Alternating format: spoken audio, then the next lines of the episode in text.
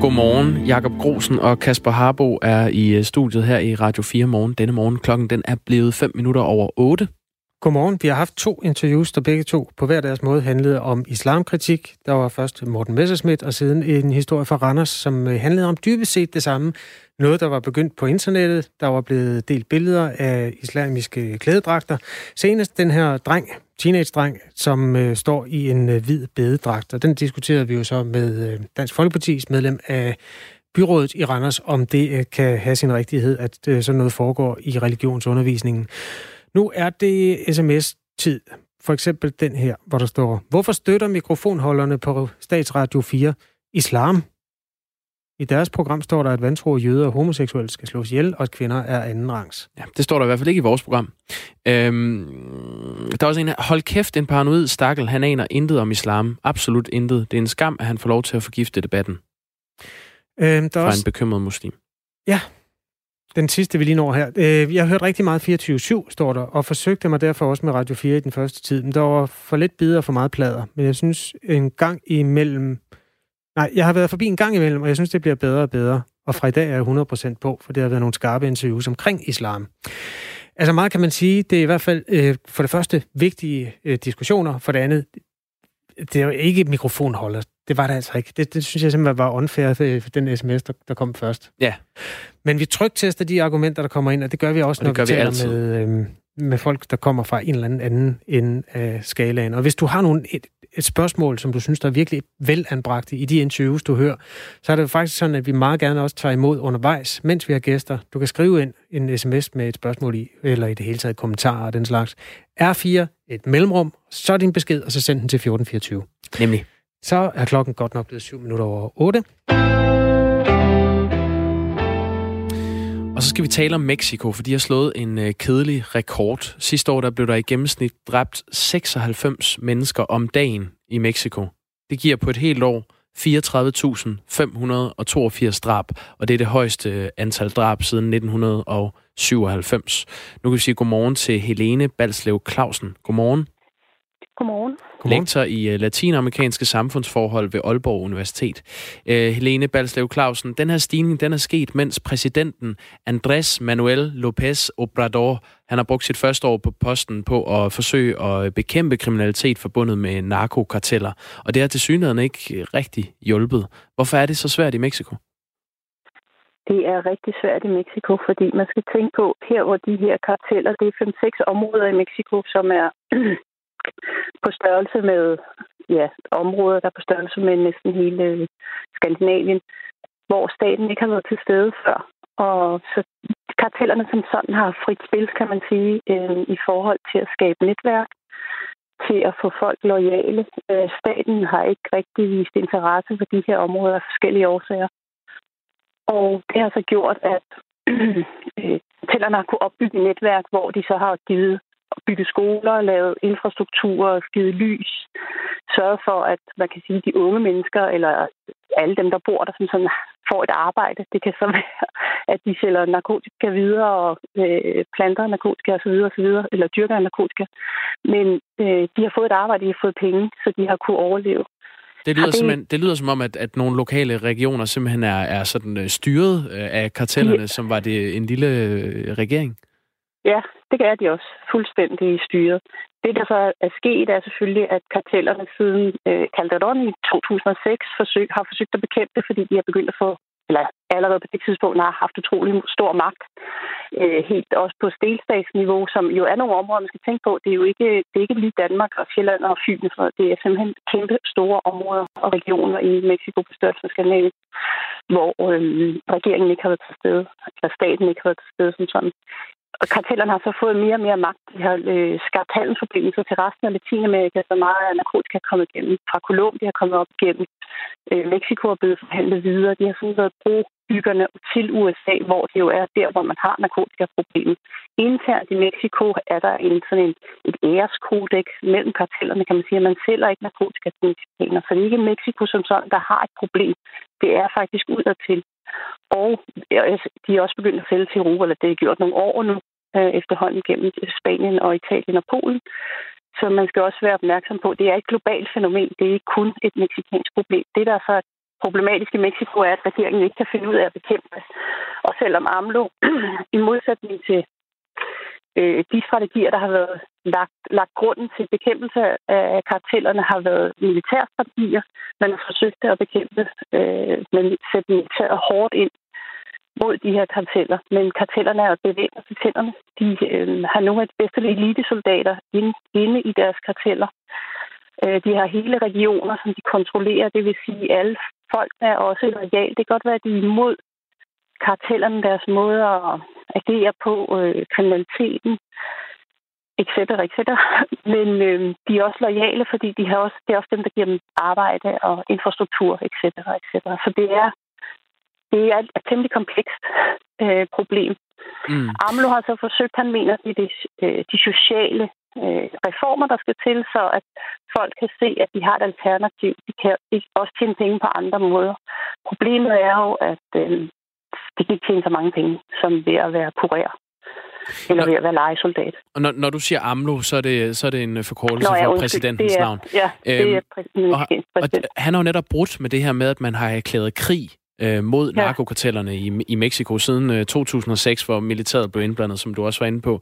Hvordan, hvordan er han lykkedes med de her sociale indsatser, han hellere vil sætte ind frem for militær? Altså, han har utrolig stor opbakning i befolkningen generelt til at gøre noget andet, end at sætte ind med militæret. Problemet er, at man kan sige, at de øh, foregående 10 år, op til han, øh, ja, 13 år, har, er, at de har skabt så mange konflikter. De her, der er blevet fanget nogle øh, mellemledere. El Chapo, der er hovedleder for Sinaloa-kartellet i Nordmexico. Øh, der er blevet fanget nogle i Michoacán. Det er et kartel, der er blevet helt udryddet. Men der er jo kommet nye til.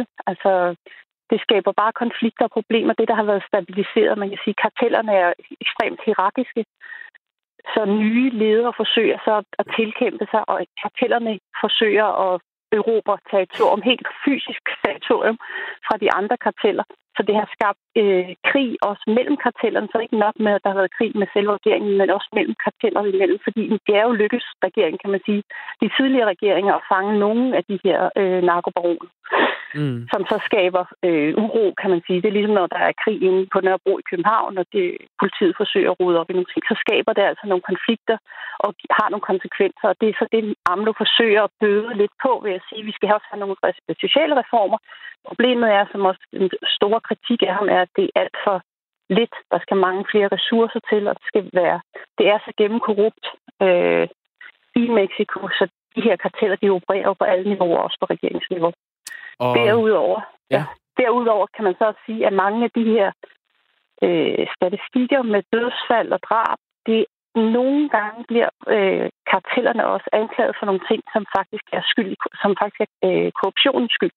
Så politikerne på det stats, det er der flere sager, der har vist det sidste år, har bedt kartellerne om at øh, udføre nogle drab, altså simpelthen hyret dem ind som legesoldater i forbindelse med deres politiske kampagner, for eksempel. Og så er det kartellerne, der står for drabene, selvom det reelt er politikeren, der... Øh, det er nogle meget hæftige sager, der er kommet frem det sidste år, hvor det simpelthen er borgmestre eller guvernører, der har sat også i drab på journalister, for eksempel. Det er simpelthen politisk sager, som så er blevet øh, skjult under, at det er opgør mellem narkokartellerne. Ja, og i mellemtiden så har man altså kunne konstatere, at der hver dag sidste år blev dræbt 96 mennesker i Mexico. Ja. Øh, så AMLO er nødt til at gøre noget for at, øh, og det er ikke kun sociale reformer, han er nødt til at, at sætte nogle andre ting i spil, ellers så mister han opbakningen, han har, eller stor opbakning i befolkningen, men ja. han mister simpelthen sin status. Det må vi øh, finde ud af, om hvad der kommer til at ske. Helene Balslev Clausen, lektor i øh, latinamerikanske samfundsforhold ved Aalborg Universitet. Tak fordi du øh, var med her. Det var så lidt. Klokken er 14 minutter over 8, og nu vender vi os mod øh, demokratiet, faktisk for at sige det så dyrt, som det overhovedet kan siges. Øhm, sagen er den, at øhm, det skal frem i lyset, hvor mange penge firmaer støtter et politisk parti med. Det bør vi simpelthen vide. Mener Demokratikommissionen, som netop er kommet med en række anbefalinger til, hvordan vores demokrati bliver mere åbent og gennemsigtigt. Vi kan sige godmorgen til Chris Preuss. Godmorgen. Godmorgen. Formand for Dansk Ungdoms Fællesråd, øh, som har taget initiativet til at nedsætte Demokratikommissionen, som nu altså er kommet med anbefalingerne nu. Og helt håndfast er det godt at dykke ned i noget, som vi alle sammen kan forstå. Og det er jo det her med, at der doneres penge til den enkelte politiker i den sidste ende, og i hvert fald til de politiske partier. Det er allerede muligt for offentligheden at se, hvem der donerer mere end 20.000 kroner. Hvorfor synes du, der er behov for endnu mere åbenhed? Jamen, grundlæggende så synes vi, at det kan være i demokratiets interesse, at man får mere gennemsigtighed i, øh, hvor store beløb øh, partierne bliver støttet med, fordi det er jo en eller anden grad udtryk for, i hvor høj grad øh, organisationer, virksomheder og privatpersoner sympatiserer med øh, de holdninger, partiet har. Øh, altså, er det også, hvis det er 5 kroner, synes du så også, det skal være gennemsigtigt? Nej, det vi har foreslået, det er den beløbsgrænse, der ligger i dag, hvor det bliver offentliggjort, hvem der støtter, at hvis man så giver øh, et beløb, der ligger over de her cirka 20.000 kroner, at der så står, hvor meget øh, man har støttet. Øh, fordi vi netop synes, det er fint med den her bagatelgrænse øh, i forhold til, hvor meget man støtter. Øh, hvis der skal være mere åbenhed om, hvem der støtter med hvor meget, vil det måske risikere, at det også bliver mindre attraktivt at støtte, fordi nogle mennesker ikke er interesserede i på den måde at blive outet for deres politiske engagement. Kan man ikke risikere, at det her det svækker demokratiet i den sidste ende? Det er jeg ikke særlig øh, bekymret for, at det vil være en svækkelse af demokratiet. I forvejen så bliver de øh, organisationer, privatpersoner eller virksomheder, der støtter mere end 20.000 jo nævnt i partiernes regnskab. Der står bare ikke, hvor meget de støtter. Og det er så den, øh, det ekstra øh, ledergennemsigtighed, de gerne øh, synes kunne styrke øh, den demokratiske samtale om, hvordan er det, at partierne arbejder, og hvem er det, der sympatiserer med partiernes holdning. Mm, prøv at forklare helt præcist, hvad kan problemet være ved, at vi ikke ved, hvor mange penge øh, Lars Seier har proppet i øh, Liberal Alliance for eksempel? Ja, man skal jo se det her i lyset af en, en større samtale. I Demokratikommissionen har vi jo øh, lavet 360 graders eftersyn på vores demokrati, hvor vi både har kigget på medier, på civilsamfund, på lovgivningsprocesser og selvfølgelig også på partierne. Og der er det her et ud af 27 øh, forslag. Så det er jo ikke et forslag, der alene øh, vil, øh, vil gå ind og, og styrke øh, vores demokrati. Det skal jo ses i, i, øh, i en sammenhæng. Mm. Men grundlæggende, så synes vi, der er nogle udfordringer bredt set, øh, både med, med partier og den måde, partistøtte og gennemsigtighed er øh, skruet sammen i dag. For eksempel kunne vi jo godt i højere grad tænke os, at partierne fik støtte på baggrund af per medlem frem for kun per stemme, fordi vi godt vil give et større incitament til at dyrke demokratiet mellem valgene frem for kun øh, stemmehandling hver fjerde år. Det er også enormt vigtigt, at folk mm. går ned og stemmer, men det er også vigtigt, at vi har en demokratisk samtale mellem valgene. Og i den kontekst omkring partistøtten, synes vi jo så også, at det giver god mening, at vi får en, en lidt dybere samtale af, øh, hvad er det øh, for øh, støtte, partierne får, ud over den partistøtte, det offentlige giver, og der ville det simpelthen give bedre mening, at vi havde en større indsigt i, har man støttet med 21.000, 210.000, 2,1 millioner eller øh, 22 millioner kroner for den sags skyld. Fordi det er jo et udtryk for, hvor høj grad en virksomhedsorganisation eller privatperson øh, sympatiserer med et parti. Ja, Okay, på den vej. Øh, hvis vi snakker så om det andet, du, du siger, altså hvis man skal omlægge partistøtten, så det ikke gives på baggrundet af antal øh, stemmer, man har fået ved det foregående valg, men det gives på baggrund af, hvor mange medlemmer man har. Hvorfor er det, at I mener, at den, øh, den støtte skal lægges om på den måde? Fordi det er jo, vi lever i en tid, hvor folk har meget lidt lyst til at være medlem af politiske partier. Og det er jo lige præcis det, vi synes, der er et problem. Altså partierne skal jo gerne være det bindeled, der er mellem lovgivningsarbejdet og danskerne. Og derfor så vi gerne, at flere danskere var medlem af et parti. Det er jo desværre øh, kun omkring 4 procent af danskerne, der er medlem i dag. Og for, øh, for en del år siden var vi jo helt oppe på omkring 25 procent af danskerne. Så det er for at give partierne et større incitament til at, at dyrke medlemskabet af partiet, til at inddrage medlemmerne i, øh, i højere grad. Om det så skal mm. lige være en omlægning eller en udvidelse af partistøtten, øh, det er jo så noget, det vi gerne vil i debat med mange andre, mange andre aktører i samfundet, hvad, hvad er den rigtige vej frem. Men vi tror på, at det vil være rigtig godt, hvis partierne fik et større økonomisk incitament i at dyrke medlemskabet frem for kun øh, stemmen til valget. Men tror du ikke, at øh, befolkningen er ligeglad med, med det? Altså tror du, at man som for eksempel Venstre vælger vil få større lyst til at melde sig ind i partiet Venstre, fordi man ved, det så i den sidste ende vil udløse en bonus til partikassen? Er det, er det ikke sådan en meget øh, lang vej at forvente? Jo, jeg, tror, øh, jeg tror, for den enkelte borger betyder det ikke særlig meget, men det betyder for noget for den måde, et parti arbejder på. Og igen, det er jo fedt, at folk går ned og stemmer til et valg, og at vi har en rigtig høj stemmeprocent i Danmark. Men det er jo lidt paradoxalt, at tilliden til politikere og institutioner samtidig er ret lav. Og det tror vi på, at det, at man ikke har lige så mange medlemmer af partierne, som man tidligere har haft det medvirkende til. Så det er klart, at hvis partiernes finansieringsmodel øh, ændrer sig, så medlemskabet i højere grad bliver vigtigere, så retter man sig også i højere grad mod medlemmerne, inddrager dem i endnu højere grad i politikudviklingen, i lokale arrangementer, i debatten omkring samfundet. Øh, så det er jo klart, at den, den måde, du får penge på, retter et parti jo så også i et eller andet grad øh, efter. Og når vi så har lavet en model, hvor man kun får penge per stemme, så retter man sig også efter stemme. Hvis vi lavede en model, hvor man både fik penge per stemme, men også per medlem, så vil partierne også i højere grad rette sig efter øh, at tiltrække flere medlemmer i arbejdet. Tak fordi du satte os ind i nogle af de tanker, I har gjort jer der, Chris Preuss. Selv tak. Som altså er formand for Dansk Ungdomsfællesråd. Medlemmerne af øh, Demokratikommissionen består blandt andet af en række toppolitikere, og der er mediefolk, og der er forskere. Og formand for kommissionen, det er Lisbeth Knudsen, som er chefredaktør for Altinget og for mediet mandag morgen. Klokken er 8.21.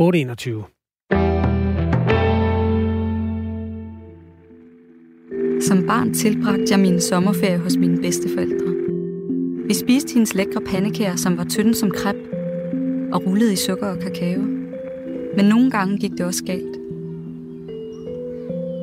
Når jeg var hjemme hos min farmor og farfar, sagde de også, du skal jo vide, at dine andre bedsteforældre er mordere. Det vi lige hørt her, det er en øh, lille bid fra en ny dokumentarfilm, der har premiere i dag. Den hedder øh, De skygger, vi arver. Det er øh, filminstruktør Susanne Kovac, der har lavet øh, dokumentaren, og hun har siden 2013 interviewet sin farmor og far om den dybe splittelse, der er i hendes øh, familie. Den splittelse, den er opstået på grund af farmorens traumatiserende øh, oplevelser i øh, koncentrationslejre, som øh, familien ikke har formået at tale om og bearbejde. Det har terroriseret familien gennem årtier, og det tager Susanne Kovac et opgør med i filmen. Tidligere i morges, der talte vi øh, med Susanne Kovac, og her er, hvad hun sagde om dokumentaren. Jeg er barnebarn af øhm, ja, min, min farmor og far kom til Danmark i 56, øh, hvor der var nogle, en del ungarske jøder, der kom til Danmark. Øh, de flygtede fra kommunismen. Men man kan sige, at min farmor og farfar, de havde også nogle andre ting med i bagagen. De havde som ungarske jøder blandt andet oplevede at være i arbejds- og koncentrationslejre, og bare selvfølgelig på en, på en, på en svær øh, historie. øh, som, som, som man ikke kunne bearbejde dengang, eller der var, der var heller ikke sådan rum for det, kan man sige. Så der var nogle ting, de bare med sig, og, og det har selvfølgelig også, øh, ja, det har påvirket også min fars opvækst, vil jeg sige. Eller det fortæller jeg også i historien.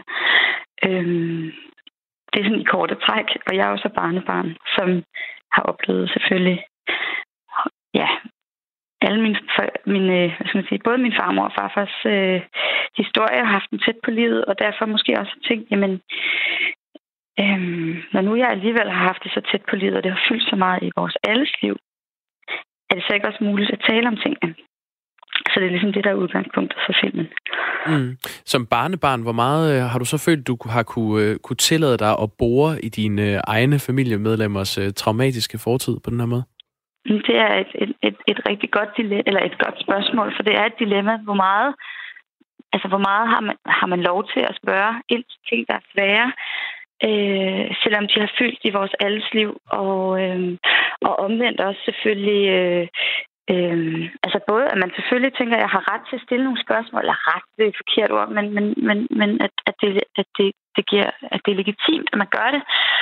Men at modparten, eller hvis man sige, den ældre generation selvfølgelig også kan sige fra og, og sige stop. Og det, det viser filmen også meget godt, synes jeg, at, at, at den her dialog mellem, mellem generationerne, den skal jo selvfølgelig være gensidig. Så det, det er jo sådan en det er jo sådan en frem og tilbage, og kan man komme overens, eller kan man, kan man flytte, kan alle parter flytte sig, eller kan alle generationer flytte sig lidt. Ja. Og det synes jeg i hvert fald er sket i vores familie, eller i, i den historie. Hvad med, din, hvad med din farmor? Hvad har hun sagt til dig? Jamen, hun har jo, hvad hun har sagt til mig, altså i, øhm, jamen, man kan sige, hun, hun er selvfølgelig tilbageholdende over for at tale om de her ting, øhm, som man ser i filmen, fordi at et, det er selvfølgelig svært. Øhm, det ripper op i nogle ting. Øhm, og alligevel så er det jo nogle ting, der ligger der øh, og er, er der. Og øhm, man kan sige, undervejs i processen, så, så har det også været, man kan sige, det er jo noget, der, det er noget, der er så stort, så selvfølgelig har det fyldt i vores alles liv, og derfor så har vi jo også kendt mange af ting, til, eller vi har kendt mange af hendes historier eller oplevelser, men, men det er jo ikke så meget det, det faktuelle, vi har talt om. Det er mere sådan det følelsesmæssige, ikke? Mm. Susanne Kovacs, det er, det er som om, at det er blevet, øh, på en eller anden måde er det blevet børnebørnenes tid til at bearbejde holocaust nu. Vi, det er to uger siden, vi havde en, øh, en anden dokumentarfilmsinstruktør, som havde lavet en, øh, en dokumentar, ja. der hedder Krigen, der spillede min familie, som, som ligger på DR. Øh, Benjamin Fischers film, ja, nemlig Benjamin. Mm. Øh, det er som om, at det nu er blevet, blevet jeres tid til at bearbejde Præcis. de her. Nu, nu kalder også. du også din dokumentar, De skygger, vi arver. Hvad, hvad er det for nogle skygger, der er kastet ind over dit liv? Ja, men altså, jeg tror, at der er en grund til, at det er børnebørn. Altså, man kan sige, for det første, så er vi jo blevet voksne nu. Så det er jo ligesom vores perspektiv, der nu kommer frem. Men så tror jeg også, at, øhm, altså, at, det, at det er de emotionelle historier, som vi fortæller. At, altså, at både min, min bedsteforældre havde svært ved at, at tale om nogle ting, men også at min fars og mors generation har haft svært ved at spørge ind til nogle ting. At det, at det var nogle andre ting, der optog dem. For eksempel optog det dem øh, mere på et samfundsmæssigt plan, hvad der var sket.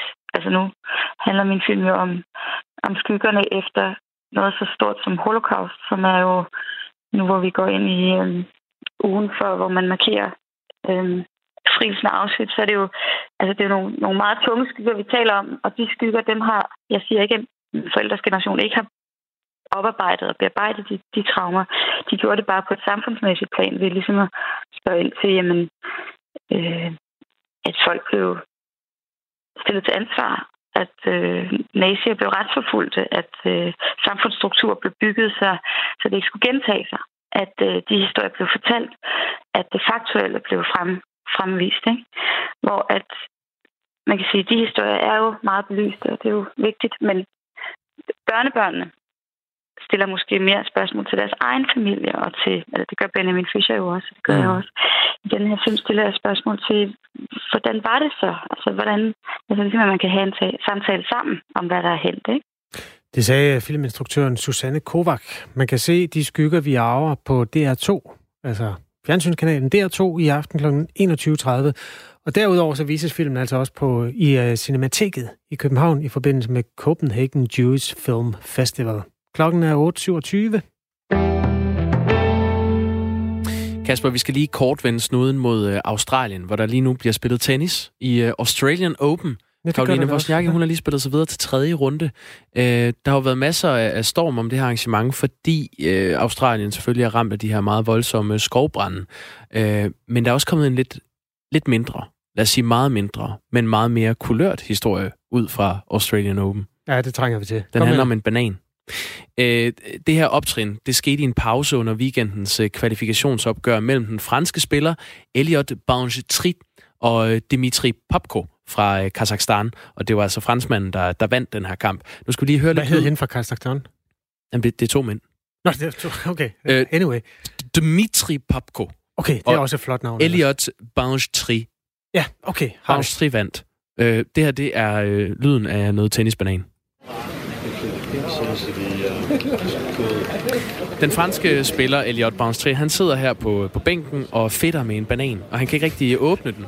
Og så rækker han den til, der, der er jo altid øh, bolddrenge eller boldpiger, boldhenter ved, ved siden af, af spillerne under sådan en kamp. Og så rækker han den til boldpigen, der står ved siden af. Sådan ligesom, øh, kan du lige åbne den her for mig? kan du åbne min banan? Ja, og hun skal lige til at skralde hans banan. Men så siger øh, kampens dommer, John Blom, øh, hør, hey, boldpigen er ikke din slave, og du må selv skralde din banan. Det er løgn, alt det, du siger der. Nej, det er en sand historie.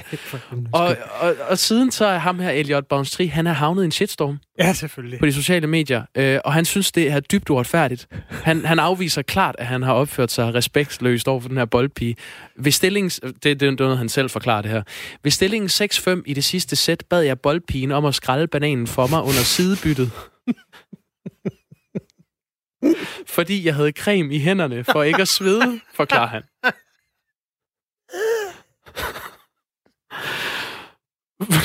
han fortsætter. Hun havde allerede... Nej, nu sker det igen, Kasper Arbo. Det er næsten dagligt, vi får et grineflip for tiden. Hun havde allerede gjort det en gang tidligere i begyndelsen af kampen, men anden gang... Altså skralder hans banan? Ja. Okay. Anden gang brød hoveddommeren ind og sagde, boldpigen er ikke din slave, og du må selv skralde din banan, siger han. Så det spørgsmål. Han ja. er faktisk også, siden da han rød ud af Australian Open, ja, det er han blev slået ud i, i tre sæt til japanske Yoshi Sugita tirsdag. Så det var en rigtig ærgerlig uge. Og jeg vil bare sige, jeg, jeg bruger nogle gange håndcreme. Og jeg ved ikke, om du har erfaring med at øhm, skifte gear på en cykel, eller øh, tage låget af en øh, dåse olivener, eller skrælle en banan med håndcreme på. Nej. Det er fuldstændig umuligt. Tre gange nej. Okay. Så hvis det er tilfældet, så vil jeg bare sige, at det er, det er synd for ham. Jeg vil bare sige til ham og alle andre, at krænkelser, de forældes aldrig. Så det der, det, den er lagt i, i banken til dig. Bonge, hvad var det, han hed? Elliot Bonstri. Ja, så djævlene, de kommer en eller anden dag og tager dig med, og så, øh, ja, så kommer du til at fortryde det der. Farvel, Hvis, tobak. Du ja. vil selv skralde din banan. Klokken den er halv ni. Ja.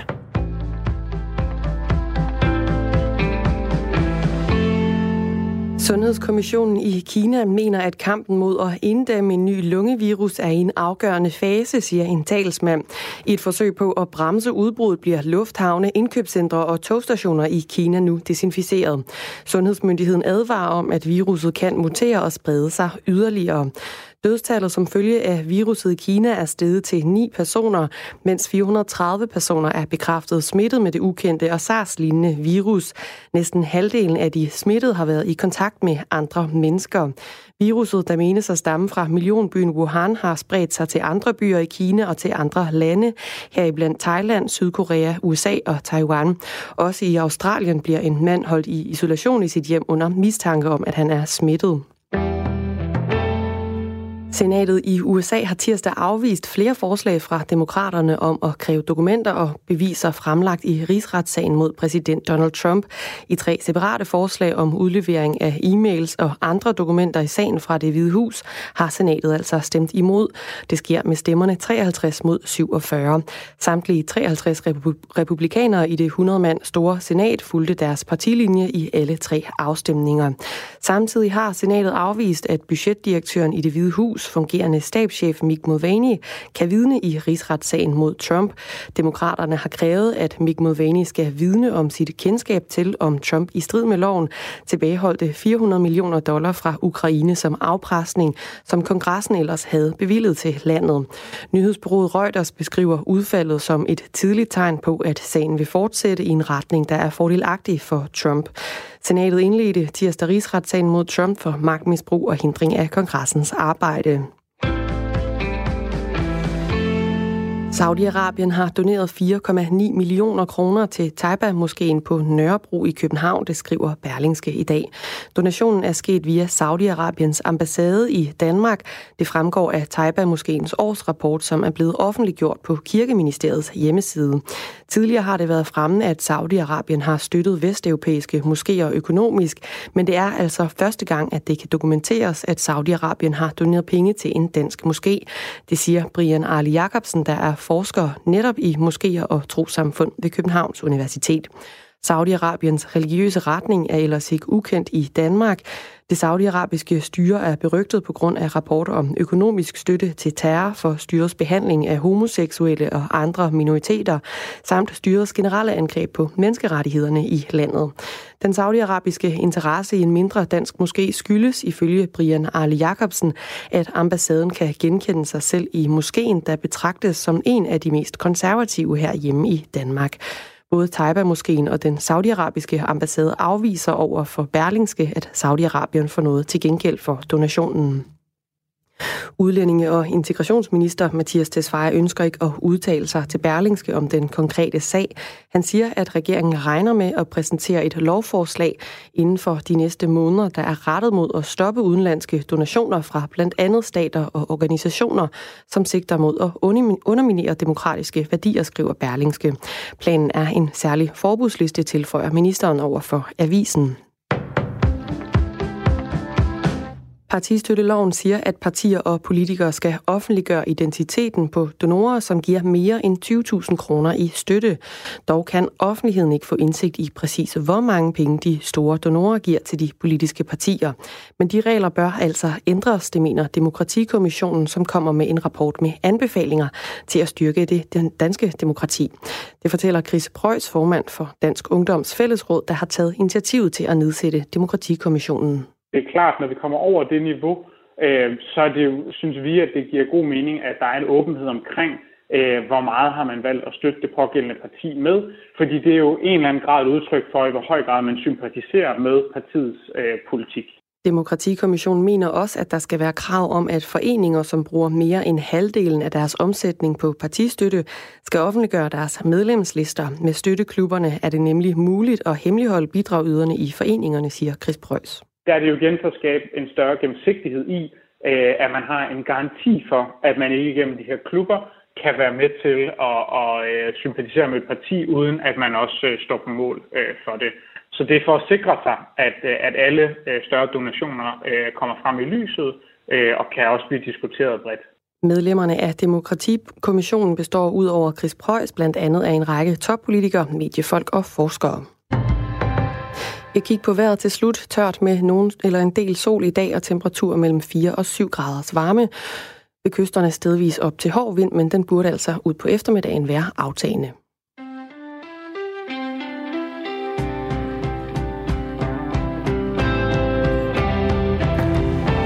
Lytter til Radio 4 Morgen, som er befolket af Jakob Grosen og Kasper Harbo. Der er sms'en koger øh, her i dag. Vi har haft nogle gode diskussionsemner. Der er en, der skriver, at stemningen er lummer her til morgen. Ja, det kan vi nok ikke sige os uh, helt fri for. Der er også nogen, der spørger, om vi er medlem af uh, islam på den ene eller den anden måde. Til det må jeg sige, uh, nej, jeg er medlem af Dansk Folkekirke. Mm. Uh, og så er der, uh, ja, så er der faktisk nogen, der skriver, at det er uh, på tide at få slukket for deres radio. Og til det vil jeg bare sige, at det bliver simpelthen uh, betjent decentralt, som det hedder. Så hvis du synes, programmet det ikke er noget for dig, så skal du selv hen til radioen og slukke for det. Det kan vi ikke gøre herfra. Eller det, det kan vi jo godt, men så slukker vi for hele radioen. Ja, og der er også nogen, der gerne vil lytte til det, kan vi se på sms'en. Så øhm, det er hermed en opfordring. Ja, til dem, der, der vil det. Mm. Skal vi sætte en skiller på, og så gå videre i teksten? Kan vi godt. Under valgkampen i øh, 2019, der fremlagde Socialdemokratiet deres øh, udlændingeudspil retfærdig og realistisk hed det. Et af de store punkter i udspillet, det var, at øh, flygtninge skulle søge asyl i et modtagscenter uden for Europas grænser.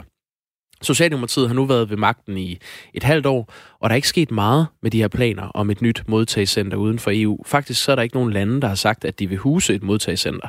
Det afslørede Mathias Tesfaye, øh, socialdemokratisk udlændinge- og integrationsminister, på et samråd for nylig. Tidligere i morges, der snakkede vi med udlændinge- og integrationsministeren øh, Mathias Tesfaye, og vi spurgte ham, hvad det var, der dengang under valgkampen fik ham til at tro, at han kunne lave et modtagscenter i et nordafrikansk land. Jamen, det skyldes det samme, som får mig til at tro, at det stadigvæk er realistisk i dag.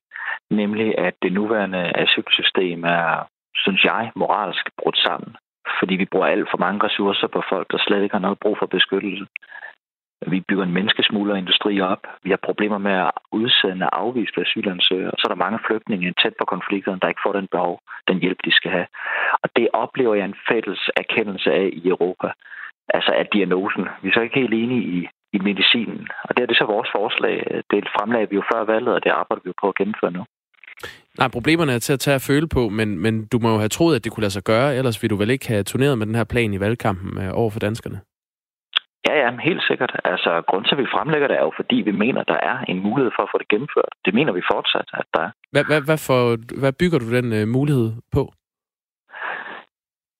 Jamen, jeg tror, der skete noget med øh, både med Europa, men også med de lande, der ligger tæt op til Europa, der i 2015 og 2016. Vi, vi ser, hvad konsekvenserne af ukontrolleret migration, det egentlig, hvad det gør, både ved os som modtagerlande, men vi skal heller ikke undervurdere, hvad det betyder for transitlandene.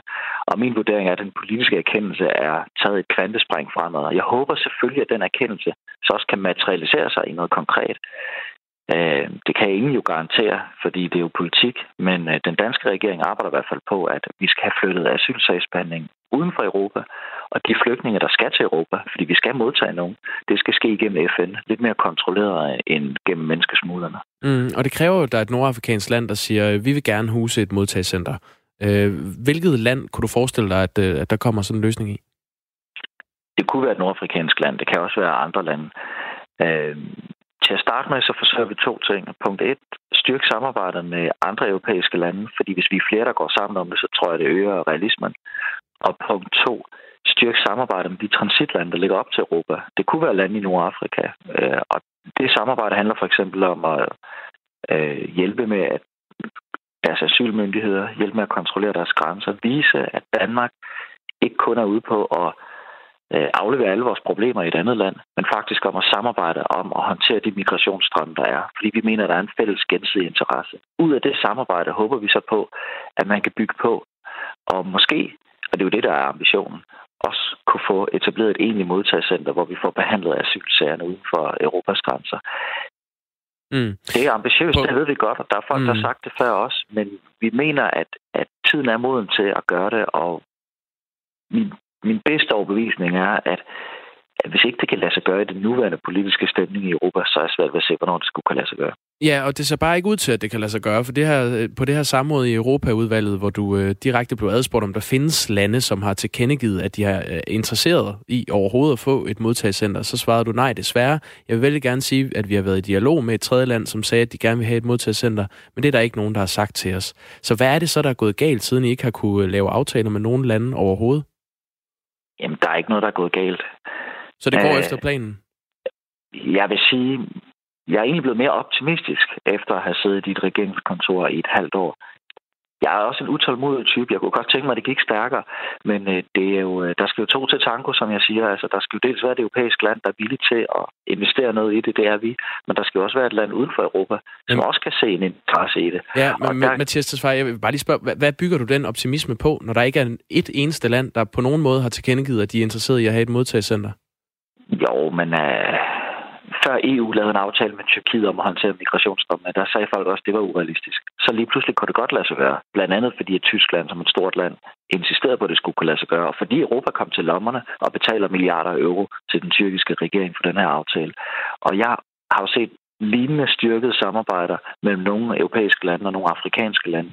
Og ud af det håber jeg selvfølgelig, at der kan blive etableret et modtagscenter. Det gør i hvert fald, det gør, at ting, der ikke kunne lade sig gøre for få år siden, det kan godt lade sig gøre nu. Vi håber selvfølgelig, at det endnu mere kan lade sig gøre. Mm. Det er helt klart ambitionen. Allerede tilbage i 2018, hvor I første gang fremlagde det her udspil øh, med modtagscentre, der sagde en række eksperter, at det var urealistisk. Øhm, alligevel så har I fortsat den her linje under valget, hvor integration og flygtninge sammen med klima var den allerstørste debat. Burde I have forudset, at det her det ikke kunne lade sig gøre? Jeg synes, det er forkert at sige, at det ikke kan lade sig gøre. Men det synes jeg faktisk. Hvad, hvad, helt konkret, hvad bygger du på, at du tror, at det her det kan lade sig gøre? Det er jo det, der er vores politiske ambition. Det er det, vi, det er det, vi taler med alle om og prøver at realisere. Jeg var i Paris i sidste uge, jeg tager til Kroatien i morgen. Vi, vi knokler på for det her realiseret. Vi har kun siddet i regeringskontorerne et halvt år. Jeg havde under ingen omstændigheder forestillet mig, at det var realiseret inden for et halvt år. Det kommer til at tage tid, det her, og kræve kræfter og ressourcer, og det har vi tænkt os at smide det. Mm. Men når en række eksperter på det her område siger, at det, er, at det er urealistisk, og I efter et halvt år ikke har fået en eneste tilkendegivelse om, at der er et, et land, der ønsker at have sådan et øh, uh, modtagscenter uden for EU, Hvorfor tror du så, det er realistisk? Jamen, jeg har nok ikke forestillet mig, at der var nogen, der bare sådan uh, tager røret og siger, at nu skal vi høre, vi vil gerne have et modtagercenter. Jeg tror på, at det starter med, at man etablerer et samarbejde, og ud af det samarbejde tager skridt sammen med nogle andre lande. Og så er det klart, at uh, det er nogle ambitioner, som også regeringer før også har haft. Og jeg har så den tiltro til, at det, der er sket i Europa de seneste år, øh, hvor jeg synes, vi fik pistolen lidt for panden som samfund i Europa, mm. kan, kan skabe et politisk rum, der kan realisere noget, som ikke kunne lade sig gøre tidligere. Altså, du, du er ikke overrasket over, at, øh, at der her efter et halvt år ikke er sket noget. De her eksperter, de var ude og sige, at det var urealistisk for, for to år siden. Så altså, hvis I allerede vidste at, uh, inden valget, at det var urealistisk at uh, finde løsning så hurtigt, hvorfor blev I så ved med at køre på det her forslag under valget? Jamen, vi sagde ikke, at det var urealistisk før valget. Det ved jeg ikke, hvor du har fra. Nej, det altså, siger eksperterne på området at det er? Jo, jo. Men altså, heldigvis er det sådan, at politikere nogle gange har ambitioner, og at vi selvfølgelig lytter interesseret til eksperter. Der er mange, der har sagt, at det vil være vanskeligt. Det lytter vi meget interesseret til, men det skal også en gang imellem være sådan, at man erkender, at, at hvis der er noget, der ikke fungerer, så skal der noget nyt til. Og det nuværende asylsystem, det fungerer ikke. Alle, der sætter sig bare lidt ind i, hvordan det bygget op, kan erkende, det er, det er fuldstændig moralsk brudt sammen, Men fordi et, vi et er, pengene forkert. Jamen et er at anerkende, at der, at der er problemer på området. Det andet er at, at foreslå en løsning, som øh, til synligheden ikke har nogen gang på jorden. Der er i hvert fald ikke, det har ikke rykket sig en tød øh, siden før valget. Så, så hvad vil du sige til de vælgere, der, der stemte på jer som regeringsparti, fordi de troede, at jeres politik om at om oprette de her modtagercentre i andre lande til, til flygtninge, det var, det var realistisk? Jamen, jeg synes, det er forkert at sige, at det ikke har nogen gang på jorden. Altså, jeg bruger en stor del af min arbejdsdag på at prøve at realisere det. Det ville jeg jo ikke, hvis jeg, hvis jeg mente, det ikke havde nogen gang på jorden. Så ville jeg da bruge min tid på noget andet. Vi arbejder hårdt på at realisere det her, fordi vi mener, det er det rigtige. Og til de vælgere, der har stemt på Socialdemokratiet, de gør lige nøjagtigt det, vi har sagt før valget. Vi vil knokle alt, hvad vi kan, solen sort, for at sikre, at asylsager de bliver behandlet uden for landets grænser, og at vi får kontrolleret bosætning af kvoteflygtninge, i stedet for at have øh, irregulær migration gennem menneskesmugler. Det er lige præcis det, regeringen bruger sin tid på. Hvor mange år har I arbejdet på det her? Altså, vi fremlagde vores øh, udlændingeudspil i februar 2018, ikke? Så mm. det er jo to år siden, vi fremlagde det, og nu sidder i regeringen siden. Og, ja, det er lige godt et halvt år. Og hvad er der sket siden 2018? Hvad tænker du? Jamen, hvor, hvor langt er I kommet? Hvor tæt er vi på at få et modtagscenter uden for EU? Ja, jeg vil sige, vi er trods alt tættere, fordi at mange af de skridt, der skal til for at kunne realisere det, er jo stille og roligt i gang. Altså, den fælles øh, grænsestyrke uden for EU, som hedder Frontex, den får nu faktisk op til 10.000 mand. Vi styrker de fælles europæiske asylmyndigheder. Vi afviser flere på grænsen, som åbenbart grundløse. Altså, der er flere af de elementer, der skal til for at realisere det, som lige så stille begynder at tage form. Men jeg synes da selv, det går for langsomt. Men altså, vi skubber på alt, hvad vi kan. Det er jo nogle forskellige øh, tiltag, der ikke handler om, om man har et modtagscenter i et andet land. Så, så hvor tæt er vi på at, at få et modtagscenter i et, i et andet land uden for EU? Jamen, jeg betragter det egentlig ikke som to adskilte ting. Altså, vi har fremlagt et asylsystem, hvor vi mener, man kan hjælpe flere mere, hvis man i stedet for at have spontane asylansøgere, så genbosætter igennem FN. Og alle elementer, der trækker den retning, er jo øh, tæt sammenvævet. Og så længe vi kan holde asyltallet i bund, og vi kan få stoppet menneskesmuglerne, og vi kan undgå, at as- as- asyl i Europa er noget, man får ved at søge her, jamen så er det jo godt. Det er positivt. Vi kommer aldrig helt i mål, for at vi får etableret et modtagecenter, og derfor er det også målsætning. Men man kan ikke løsrive det fra alle de andre elementer. Når vi at få et uh, modtagecenter uden for EU i, i, i jeres regeringsperiode? Jamen, det vil jeg virkelig håbe. Altså, dels fordi, at, altså, det vil jeg virkelig, fordi at vi har lige nu 1000 mennesker i Danmark, der er i det her udrejseposition. Det koster 300.000 kroner om året at have folk gående, og slet ikke noget behov for beskyttelse. Mm. Det er jo ikke til at holde ud og tænke på, når der er så mange, der faktisk har brug for de penge tættere på konflikterne. Mathias Tesfaye, jeres udspil under øh, valgkampen om de her modtagscenter, det, det hedder retfærdig og realistisk. Skulle man have sløjfet realistisk? Nej, det synes jeg ikke. Der er rigtig mange forslag i det udspil, som øh, synes jeg dels er nogle af dem er allerede gennemført, men dels så synes jeg også, det handler om at prøve at se virkeligheden i øjnene, både på integrationsområdet og på udlændingområdet. Ja, lige præcis. Hvor vi, måske, hvor vi måske tidligere har haft sådan lidt naiv tilgang til, hvad indvandring kommer til at betyde for et samfund som det danske. Så er det, var det vores forsøg på at sige, hvis vi skal bevare en velfærdsstat, så forudsætter det en stærk grad af sammenhængskraft imellem os, og derfor så er der grænser for, hvor mange vi kan modtage, og øh, det er sådan en realistisk tilgang til, hvordan hele udlændingepolitikken skal skrues sammen. Og indtil videre er der altså ikke noget, der tyder på, at vi får et modtagscenter uden for EU. Det er, sådan, det er ikke min konklusion. Altså, min konklusion er, at det er svært, og at øh, vi må gøre alt, hvad vi kan for at realisere det. Det var Mathias Tesfaye, udlændinge- og integrationsministers øh, konklusion, da vi havde ham igennem øh, her tidligere i morgen i Radio 4. Klokken er blevet 8.49. 11 minutter i 9 bliver det også kaldt, og det vil sige, at der er 16 minutter til Camilla Due Frederiksen. Hun skal lave ring til Due. I dag om kirker, Camilla. Hvad er det, der er den aktuelle ting med kirkerne? Det er, at lige nu der bliver der debatteret rundt omkring øh, i menighedsrådene og hos biskopper om mange af de middelalderkirker, der står rundt omkring i Danmark, der er rigtig mange, der er flere tusind, om nogle af dem skal lægges i dvale, om de skal kunne øh, få en lille lur og kun bruges til helt særlige ting. For eksempel, hvis der kommer et par og siger, at de gerne vil blive gift, eller hvis øh, der for eksempel skal være en julegudstjeneste. Fordi der er rigtig mange områder, hvor der er der er ikke flere kirker, end der er folk. Men øh, det, det er næsten øh, deroppe omkring. Altså, der kan være tre kirker inden for et meget lille område, hvor der måske kun bor 600 mennesker, og derfor så bliver kirkerne faktisk ikke brugt særlig meget. Og det er altså dyrt for menighedsrådene at blive ved med at skulle vedligeholde dem. Og det er jo øh, en snak om, om man skal øh, bevare noget øh, kultur historie, øh, generelt også bare noget historie fra middelalderen, eller om man skal sige, vi kan simpelthen ikke holde gang i alle de her kirker, de må forfalde, nogle af dem. Det er altid følsomt, når kirker skal lukkes. Det er de blevet blandt andet i København, hvor der ellers bor mange mennesker. Øh, og det er altså den debat, som du stempler ind i nu, og spørger folk, om de i virkeligheden kan undvære den kirke, de har i, i baghaven. Det kunne man godt sige. Øh, det kunne også være, at der, der var nogen, der havde et forslag til, hvad man ellers kunne bruge en kirke til uden naboer. Fordi problemet er jo, der er jo ikke nogen folk omkring de her kirker. Der er i hvert fald ikke særlig mange. Så hvad er det så, alternativet skal være, hvis man ikke synes, at kirkerne skal have lov til at forfalde? Vil man måske betale mere i kirkeskat? Det kunne også være en løsning på det. Hvem er det, du øh, gerne vil høre fra her? Jamen, jeg vil gerne høre fra folk, der har en holdning til, om kirker øh, langt ude på landet øh, skal have lov til at, at forfalde og, og lukkes ned, eller om øh, vi skal gøre alt, hvad vi kan for at øh, bevare dem. Ring til du starter 5 minutter over 9, men du kan allerede nu skrive en sms, der starter med R4 og et mellemrum, og din holdning til de kirker, som ikke bliver brugt så afsindig meget, men som koster mange penge at holde i gang. Ja, skriv ind på 1424 og øh, begynd din besked med R4, og så efterfulgt af et mellemrum, og så er din kommentar.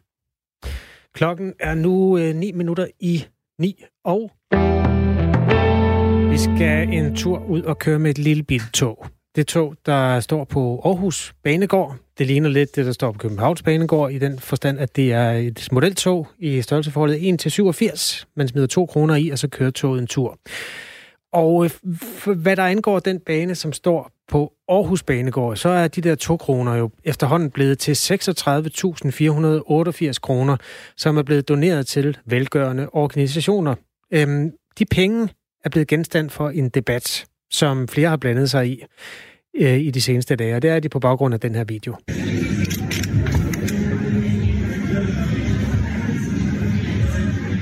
Ja, det er svært at høre, men altså det er en video, hvor øh, formanden for Kommunernes Landsforening og borgmester i Aarhus, Jakob Bundsgaard, øh, gør opmærksom på, at de her penge, de er blevet samlet ind, og nu går de til en masse velgørende organisationer. Det er jo i princippet en dejlig historie. 36.000 kroner til gode formål. Det man så diskuterer, det er, er det skidesmart, at øh, Socialdemokratiet har brugt 70.000 kroner på at dele den her video? Altså ja. cirka dobbelt så mange penge, som øh, der er kommet ind. Og det er så for at få den boostet og promoveret på Facebook, så den når langt ud. Berlingske skriver øh, blandt andet, at øh, altså, som vi oplysninger her er, at det ligger mellem 58.000 og 70.000 kroner, der er blevet brugt på at promovere videoen, om at 35.000 kroner er indsamlet. Kjeld Valsø sidder i byrådet for enhedslisten i Aarhus, og er altså en del af samme byrådssal, som borgmester Jakob Bundsgaard er i Aarhus. Godmorgen, Kjeld Valsø. Godmorgen. Godmorgen. Hvad er det, du øh, er vred over her? Ah, vred er måske de store ord, men, øh, men, man, men man kan sige, at, øh, at noget af det, vi jo oplever, det er jo, at, øh, at det her jo ikke bruges nødvendigvis til at øh, skaffe flere penge til, øh, til velgørenhed. Altså, jeg tror ikke, den her video kommer til at føre med sig, at flere putter to kroner i for deres børn eller børnebørn. Øhm, i den her, i den her togfond, som den efterhånden er blevet døbt. Øhm, og, øh, og, og dermed handler det her jo udelukkende om promovering af en borgmester. Det er sådan set heller ikke noget galt i, at Socialdemokratiet gerne vil promovere deres, øh, øh deres borgmester. Det har vi sådan set ikke, øh, det har vi sådan set ikke noget imod. Det kunne også godt virke øh, naturligt. Men at de bruger Facebook som, øh, som medie, synes vi er betænkeligt. Vi synes især betænkeligt, at, øh, at de bruger borgmesteren samtidig med, med Facebook, fordi vi i Aarhus jo har en strategi, der også handler om, hvad er det for nogle virksomheder, vi gerne vil samarbejde med. Mm. Og, øh, og der er øh, Facebook jo en virksomhed, som, øh, som dels er kendt for ikke at betale skat, øh, dels er kendt for at være fuldstændig uigennemsigtig. Altså det vil sige, at vi ved faktisk ikke helt, hvordan øh, de her algoritmer fungerer, hvordan det er, at man sikrer at komme ud med budskab, hvad det er, man egentlig bundefanger folk til. Men altså, øh, det at man bruger pengene er jo en ting. Det, at man bruger så mange, er jo også det, der får nogen til tasterne. At man bruger dem på Facebook, det er jo der, hvor rigtig mange mennesker er, så det er nok svært at komme udenom lige præcis den platform, hvis man gerne vil, vil, vil, vil lægges mærke til. Hvor, hvor, hvor, hvor meget fylder det, at beløbet er så stort for jer? Altså, at man har brugt 70.000 på at markedsføre, at man har uddelt 35.000 godgørende kroner? Ja, man kan sige, at det er i hvert fald et beløb, der afslører, at det handler ikke om at promovere den her sag, men det handler om at promovere noget andet, øh, end lige præcis øh, det at promovere, at folk skal putte to kroner, eller at det her bliver uddelt til velgørende formål. Øh, og det synes vi jo er, i sig selv kan være problematisk. Men ret beset, så er det jo et socialdemokratisk anlæggende, mm. om, øh, om de ønsker, at det her er så vigtigt for dem, at de vil putte så mange penge i det her. Der, hvor man kan sige, og det er jo i hvert fald det, jeg ser i, den, øh, i, den, øh, i det svar, som øh, Socialdemokraterne kommer med, kan sige problematisk, det er, at de bruger jo de facto skattekroner til det. Fordi det er lige præcis de støttekroner, som går til partierne, altså de valgstøttekroner, der går til partierne, som de bruger. Kjeld Valsø, øh, enhedslisten har 90.000 likes på øh, Facebook. Hvad tænker du om det? Synes du, det er problematisk, at dit eget parti øh, bruger Facebook som sådan en, et, et talerør ud til deres vælgere? Nej, det synes jeg ikke. Hvorfor altså, ikke? Fordi vi bruger jo de medier, der er. Det, jeg synes, der er problemet, det er, når man putter ekstra penge i et medie som, øh, kan du som Facebook. Kan du garantere, at enhedslisten aldrig har boostet et opslag for, at du når længere ud? Nej, det ved jeg, vi har. Altså, det ved jeg, vi har, vi har gjort, og vi har især gjort det, det uh, historisk. Altså, der er ingen tvivl om, vi har også brugt Facebook, uh, måske ikke i det her omfang, men vi er meget, meget forsigtige med, hvilke annoncekroner vi putter i øh, medier som, øh, som Facebook. I det her tilfælde, der har Socialdemokraterne altså fået partistøtte. Det får man jo, når man er parti af en vis størrelse. Og øh, dermed er det Socialdemokraternes egne penge. Det kan godt være, at de på et tidspunkt har ligget i en statskasse, som du er medejer af, men i det her tilfælde, så er det Socialdemokraterne, der bestemmer over dem. Hvordan kan der være noget i vejen for, at øh, de promoverer jo en god sag med de penge her? Hvor, hvor er det, du synes, det ikke... Hvorfor holder det ikke? Jamen, altså, som sagt, det er Socialdemokraternes penge, og det er sådan set også Socialdemokraternes anlæggende at sige, vi tolker reglerne på den her måde, det her må vi bruge penge på, vi, gør, vi tager det her valg. Det er deres valg. Øh, det vil jeg sådan set ikke anfægte, at de har det valg. Øh, det man så kan anfægte, det er at sige, er det her så et klogt valg? Er det et valg, som, øh, som er klogt af Socialdemokratiet? Er det klogt at bruge borgmesteren til lige præcis at promovere? Så sagde, er det klogt at bruge så mange penge på, at man har uddelt så få penge? Det er også et reklame for organisationerne, som blandt andet bliver tagget i opslaget her. Hvorfor lægger du ikke væk på det? Det synes jeg også er vigtigt, men, men man kan sige, hvor meget fylder organisationerne i den her? Altså er det sådan, at øh, organisationerne har været enormt glade for den her video? Altså det, jeg i hvert fald ved, og hos Stiftstiden vil du og snakke med nogle af de her organisationer, som siger, vi har ligesom ikke fået nogen likes ud af, af det her. Vi har ligesom ikke, og jeg kan heller ikke, øh, jeg, jeg har ikke set videoen, men jeg har ikke set, at der er linket til de her organisationer heller. Så man kan sige, at det er ikke meget, Socialdemokraterne har vægtet, at de her organisationer skulle være i fokus. De er tagget i opslaget. Ja, de, så. de er tagget. Okay. Ja. ja. Men prøv lige, Kjeld Valsø, tag mig lige igennem, hvad forskellen er på, at Socialdemokratiet promoverer et, øh, en annonce eller et opslag på Facebook, og at enhedslisten gør det. Ikke nogen forskel. Så hvad er problemet så? Jamen, har vi annonceret for 70.000 kroner? Altså meget bekendt har vi brugt i Aarhus 174 kroner på, på Facebook. Altså, øh, eller noget Så det, det er beløbet størrelse, der falder der for brystet. Det er ikke det, at det er borgmesteren, eller at det er øh, partiet, der, der promoverer noget på Facebook? Nej, jeg tænker bare, de her dimensioner, altså jeg tænker, om, om der er nogen, der bruger nogle få tusind kroner på Facebook i løbet af et år, det tænker jeg, det er nok til at leve med, og jeg er helt enig i den analyse, der handler om, at Facebook er et medie, der er meget svært at komme udenom. Men jeg tænker bare, når vi som kommune skal bruge Facebook, så skal vi jo tænke os rigtig godt om. Og så ved jeg godt, det her det ikke er kommune, det er Socialdemokratiet, men det er dog byens borgmester. Som er socialdemokrat. Det må man sige. Vi har forsøgt at få et interview også med ham, Jakob Bundsgaard hedder han, øhm, og for så vidt også med Socialdemokratiets formand i Aarhus, som hedder Morten Ples, men det lykkedes desværre ikke. Tak fordi du kom forbi, Kjeld Valsø. Velbekomme. Som altså sidder i byrådet i Aarhus for partiet Enhedslisten. Der er et minut til klokken, den slår ni. Jeg kan lige nå at spørge dig, Jakob, har du husket at være inde og stemme? Øh, Nej. TV2 eller... har en afstemning, som alle bør til sig del i. Er det i orden, at hvide modeller bærer cornrows rykker? Åh oh, nej, Kasper. Er det i orden, at hvide mennesker går rundt med sådan nogle altså, flætninger, som er... Ja. Det handler jo om kulturel appropriation, eller kulturelt misbrug, som det også bliver kaldt. Lige præcis. Mm. Øh, modfirmaet Comme des Garçons har været øh, i gang med at lave noget opvisning, og så er der nogle af de der blege mennesker, der er gået rundt med sådan noget, som er hentet i sorte menneskers univers, oven på hovedet. Ja. Og shitstormen kører. Og øhm, ja, blandt andet har TV2 talt med en kvinde, der forsker i diskrimination og siger, når hvide bærer cornrows, romantiserer de det at være sort? Ja, hele diskussionen handler om, at man tager noget fra en, øh, en øh, minoritetskultur og bruger, øh, når man kommer fra en dominerende kultur. Man får ikke det dårlige med, men man får ligesom det cool udtryk. Og derfor skal alle gå ind på TV2 og stemme. Øh, I øjeblikket er det sådan, at øh, til spørgsmålet, er det i orden, at hvide modeller bærer cornrows på rykker, der har 94 procent PT svaret er. Så afstemningen er i gang. Klokken er ni.